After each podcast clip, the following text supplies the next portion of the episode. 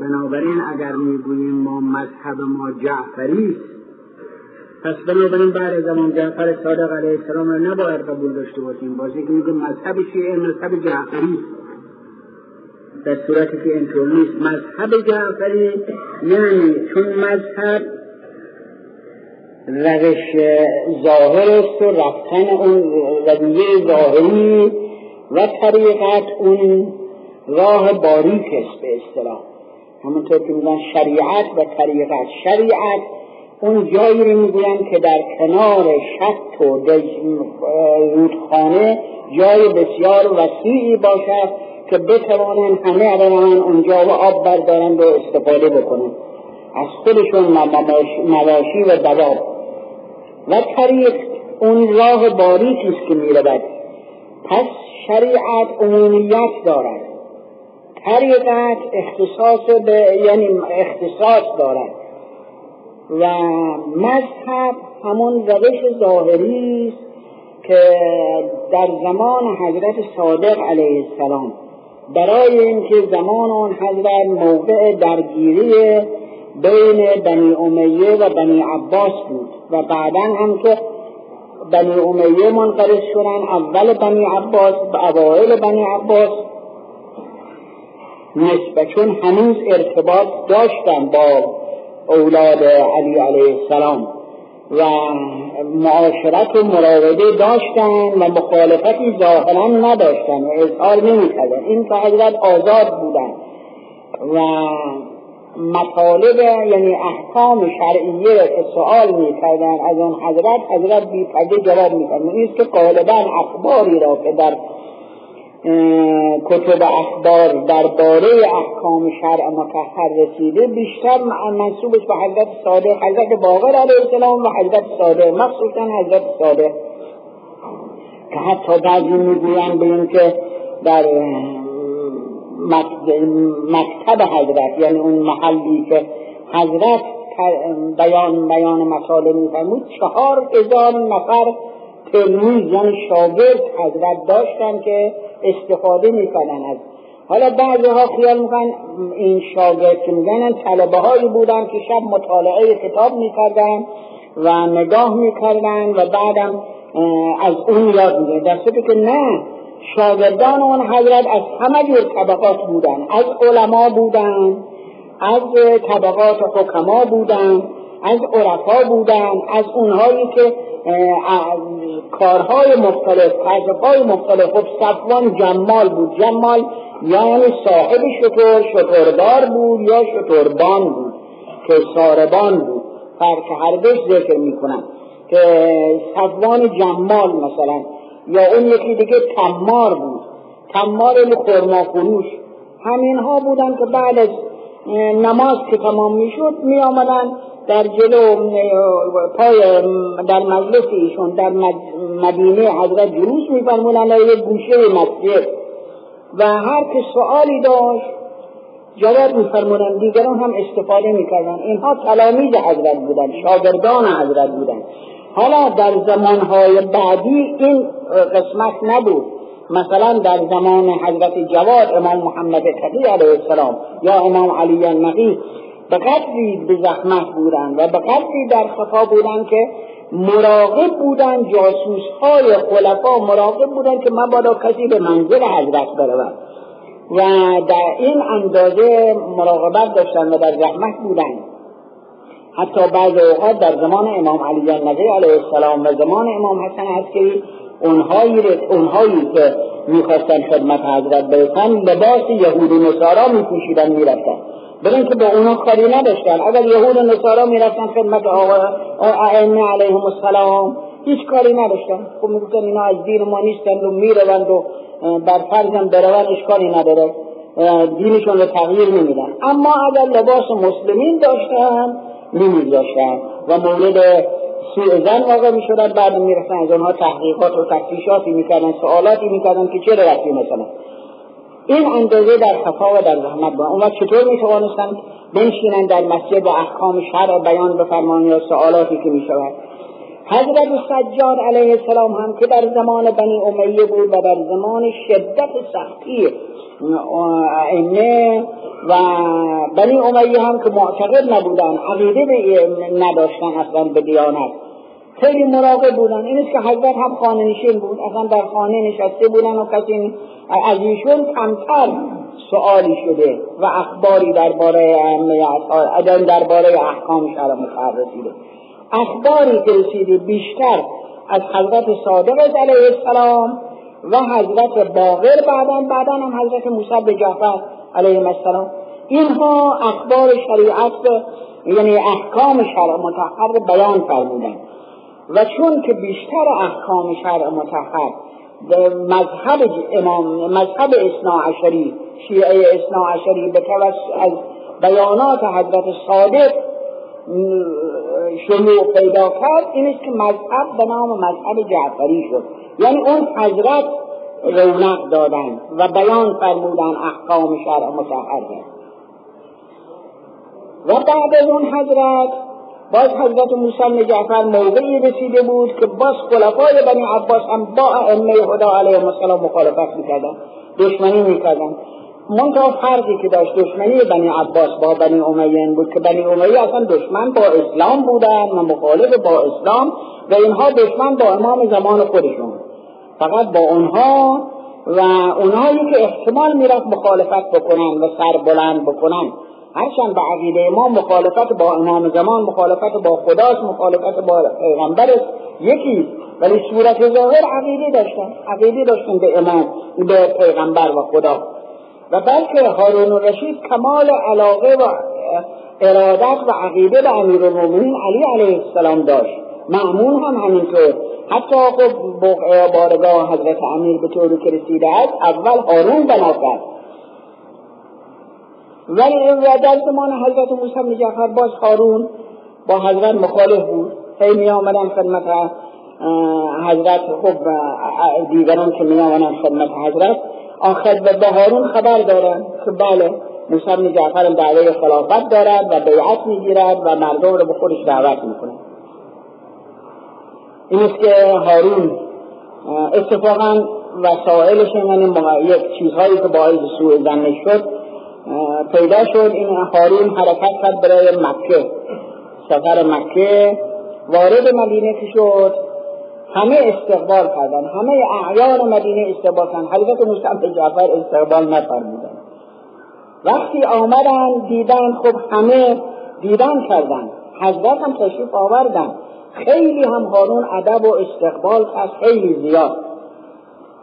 و البته در این قبیل مواقع خلیفه هدایایی به دیگران می‌داد انعامهایی جوایزی پولهایی می‌داد. و همه خیلی زیاد داد. به حضرت موسی نجات خیلی کم خیلی مختصر. وقتی هم که حضرت از پیشش حرکت کردن هارون دستور داد به پسرش عبدالله که معمون باشد که برو در خدمت امو پسر اموی موسی جعفر. در خدمت پسر اموی برو ایشون رو به منزل برسون. ها معمون عبدالله معمون هم به دستور هارون حتی پیاده حضرت سواره بودن و او پیاده در خدمت حضرت آمد تا در منزل. حضرت فرمودن چون این ادب رو کردی تقریبا به این مضمون. این ادب رو کردی من به تو خبر میدم که خلافت به تو خواهد رسید. سلطنت به تو خواهد رسید. برگشت و به هارون این موضوع رو نگو ولی خانم گفت من سوالی دارم از خلیفه امیرالمومنین. اجازه میفرمایید پدرش. بود گفت بگو. گفت می‌خواستم سوال کنم که شما من دیدم خیلی نسبت به موسی بن جعفر ادب کردید و احترام و حرکت کردید و خودتون تا دم در آمدید بدرقه او رو پهلو خودتون نشوندید. برای چیست گفت برای اینکه میدانی این مقامی که من دارم این مال بن جعفر است که ما قصد کردیم ما گرفتیم و این مقام واقعش مال اوست. اون نوه پیغمبر خداست فرزند رسول الله است و این مقام حق اوست. و معمول گفت که خب چرا پول به دیگران خیلی زیاد دادین جوایز ولی به موسی جعفر ندادید گفت برای اینکه اینها اگر پول دستشون باشه نمیمونن. بخشش می‌کنن مردم به طرف اونها میرون هر چه پول داشته بنابراین هر چه کمتر داشته باشن دارایی و ثروت کمتر داشته باشن مردم کمتر به آنها توجه می‌کنن. بنابراین از این جهت صلاح نیست. گفت خود شاید من می‌خواستم میگم خب شما که می‌دانید که این حق موسی بن جعفره این مقام شما چرا به او واگذار نمی‌کنید. مقام خلافت خندید گفت الملک و عقیم مملکت اولاد ندارد فرزند ندارد. و فامیل شناس و قوم شناس و فرزند شناس هم نیست. حتی اگر تو بفهمم با من مخالفت بکنی تو را از بین می‌برم. و من بدم به موسی بجعفر با در خدمت حضرت بود. یک علت خب این که استقبال نفرمید حضرت. یکی هم از که من میل دارم فدک رو که مال شماست مال فاطمه زهراست واگذار کنم به شما. حدودش رو معین کنید. حضرت فرمان نه از این موضوع درگذر اصرار کرد که حدودش رو معین کنید. حضرت فرمودن که نه اصرار نکن. باید اصرار کرد. از کرد حضرت فرمان اگر حدودش رو بگویم پشیمون خواهی شد. از کم نخیر برای چه پشیمون بشن؟ فرمودن حدودش یکی رود جیحون. یکی در فلان دریا دریای بحر ابیض مثلا. تمام حدود مملکت اسلام را ممالک اسلامی را حضرت علی همش حق ماست. فدکی که قصد کردن از ما ایناست. این است که فهمید نه اینا ادعای سلطنت دارن. خیال کرد گفت اینا ادعای سلطنت دارن. از این جهت شروع کرد به مخالفت. و حضرت آمد به سر قبر متحر حضرت رسول. بوسید و زیارت کرد و عرض کرد یا رسول الله یا ابن عم. ای عمو پسر عمو. پسر عمو من می‌خوام یک کاری بکنم که یقین دارم تو ناراضی هستی. ولی چه بکنم؟ برای اینکه شق عصای مسلمین نشود مجبورم این کار بکنم. و اون اینست که می‌خوام فرزند موسی جعفر توقیف کنم. و, و دستور دادن همونجا دستور که موسی بن جعفر هر توقیف بکنن و بیارن در حبس که مدتی در حضرت در بسته بودن. بعد از حضرت چون حضرت سیزده سال یا هفت سال یا سه سال به اختلاف در حبس بودن این که خیلی ها بودن که خدمت حضرت نرسیده بودن از مدت ها بود. حتی بسیاری از معزونین که بعدا گفتن موسی جعفر قایب شده و واقفی شدن اینها. گفتن حضرت قایب شده و جانشین نداره. این که حضرت رضا علیه السلام از طرفی برادرهای حضرت حضرت برادرم زیاد داشتن. چون ام ولد حضرت موسی جعفر زیاد داشتن فرزند زیاد داشتن برادرهای حضرت با حضرت مخالفت می‌کردن. این است که حضرت از ناچاری برای اینکه هم توجه شیعه به حضرت کم شده بود و پیروان و هم توجه معزومین و کمتر خدمت حضرت رسیده بودند. و هم برادران شروع کرده بودن با مخالفت. و اعتنایی نداشته نیست که حضرت خانه نشین شد. در خانه نشست. ولی معمون همون حرفی رو که همون وعده ای که حضرت موسی بن جعفر به فرمان که تو به خلافت رهایی رسید و همون حرفی رو که هارون گفت که من خلافت مال این هاست این دوتا در دلش بود و تصمیم گرفت اینکه اگر خلافت به او برسد برگرداند به اهلش. بنا به قول بعضی اینطور می‌گویند که تصمیم گرفت و نظر کردیم که برگردان به اهلش. بعدا هم به محض اینکه یعنی امین برادرش رو کش و او به خلافت رسید اومد فرستاد. بعضی هم میگن وزیرش وزیرش که خراسانی بود ایرانی بود گفت که تو نظر کن و قول بده. برای اینکه ایرانی ها همه طرفدار بنی اولاد علی هستن. قول بده که علی ابن موسی رو بیاری اینجا برای جانشینی خودش. و این قول داد. این است که حضرت خواست. حضرت خواست و حضرت ابتدا قبول نمیفرمودن ولی به اصرار زیاد حضرت حرکت دارن دستور داد در همه جا استقبال شایانی از حضرت بکنن. به طوری که در بغداد و قبلی جمعیت زیاد بود که معروف و ترخی شیخ بزرگوار دربان حضرت بود و همیشه ملازم حضرت بود. وقتی که در بغداد ازدهام به قدری زیاد شد که فشار زیادی وارد آمد به معروف و استخوان سینهش شکست.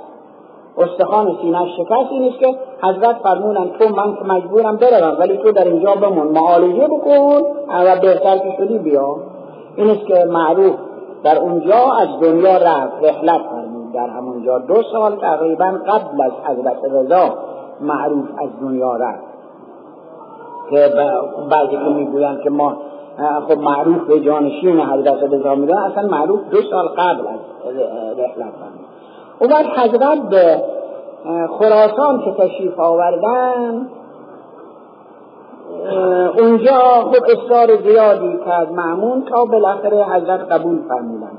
ولی فرمودن که این واقع که اول که اصرار داشت که به خلافت بیعت کند با خود حضرت. ولی قبول نفرمود. بالاخره اصرار کرد که پس ولایت عادی جانشین من. اونم قبول نمیفرمود. بالاخره ناچار شد قبول بکند و فرمود به شرط اون که در امور سیاسی و مملکتی و عدل و نصب حکام هیچ دخالت نکند. اصلا قبول کرد. معمولم این بود که وقتی فرمانی نوشته می‌شد یک عده از سران قوم و رجال مملکت امضا می‌کردن. و طرف هم امضا می‌کرد. فرمانی نوشت که برای حضرت علی بن برای خلاف ولایت اهدی و نوشت سمیت و رضا بالله. یعنی همونطور که معمول بنی عباس هست که المأمون بالله المعتصم بالله المتوکل علی الله الرشید بالله که هارون الرشید باشد که آخه یاد گرفته بودن. القاب طریقتی بود از ائمه هدا علیهم السلام یاد گرفته بودن که باقر صادق کاظم اینها هم همین جور. این است که حضرت الرضا بالله. و الرضا بالله هم برای اینکه می‌دانست یعنی قبلا میدان چون اسم حضرت علی کنیه حضرت ابوالحسن. لقب حضرت رضا و مرتضا لقب طریقتی.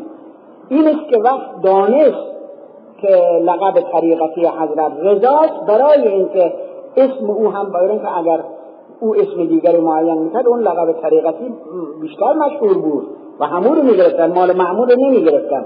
این است که اونم می‌گفت و سمیت رضا بالله. الرضا بالله لقب داد همون لقب طریقتی. و حضرت هم ابوالحسن هم نام هم نام و هم کنیه و هم لقب جد بزرگوارش بود مرتضا رضا.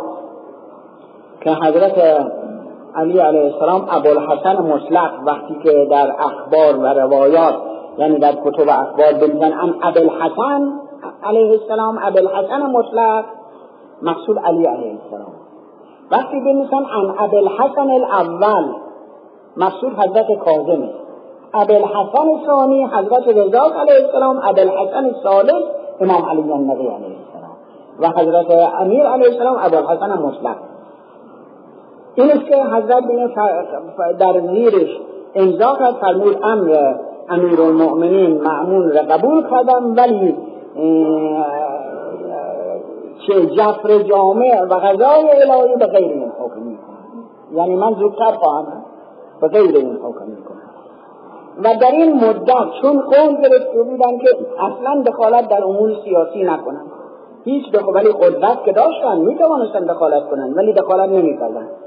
در امور مملکتی و عدل و نصب حکام دخالت نمی‌کردن.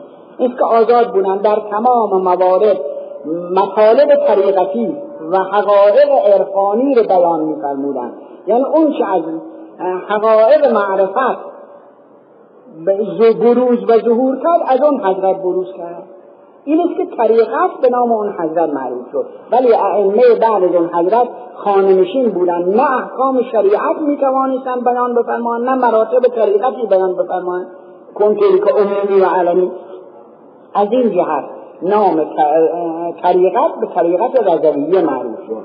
ولی ائمه بعد از اون حضرت هم البته مطاع و پیشوای ما بودن و هستن که دوازدهمین اونها حجت ابن الحسن عجل الله فرجه که همه منتظر ظهور او هستیم اون حضرت.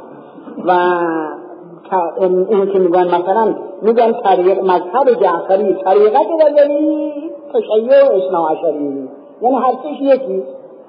هستش یکیست که طریقت لازمش این است که حتما بزرگان بعدی را هم قبول داشته باشن اگر بزرگان بعدی را قبول نداشته باشن در واقع طریقتی ندارن برای اینکه ما باید نص همونجور یعنی باشد در هر زمان خلیفه خدا ولی خدا باید وجود داشته باشد.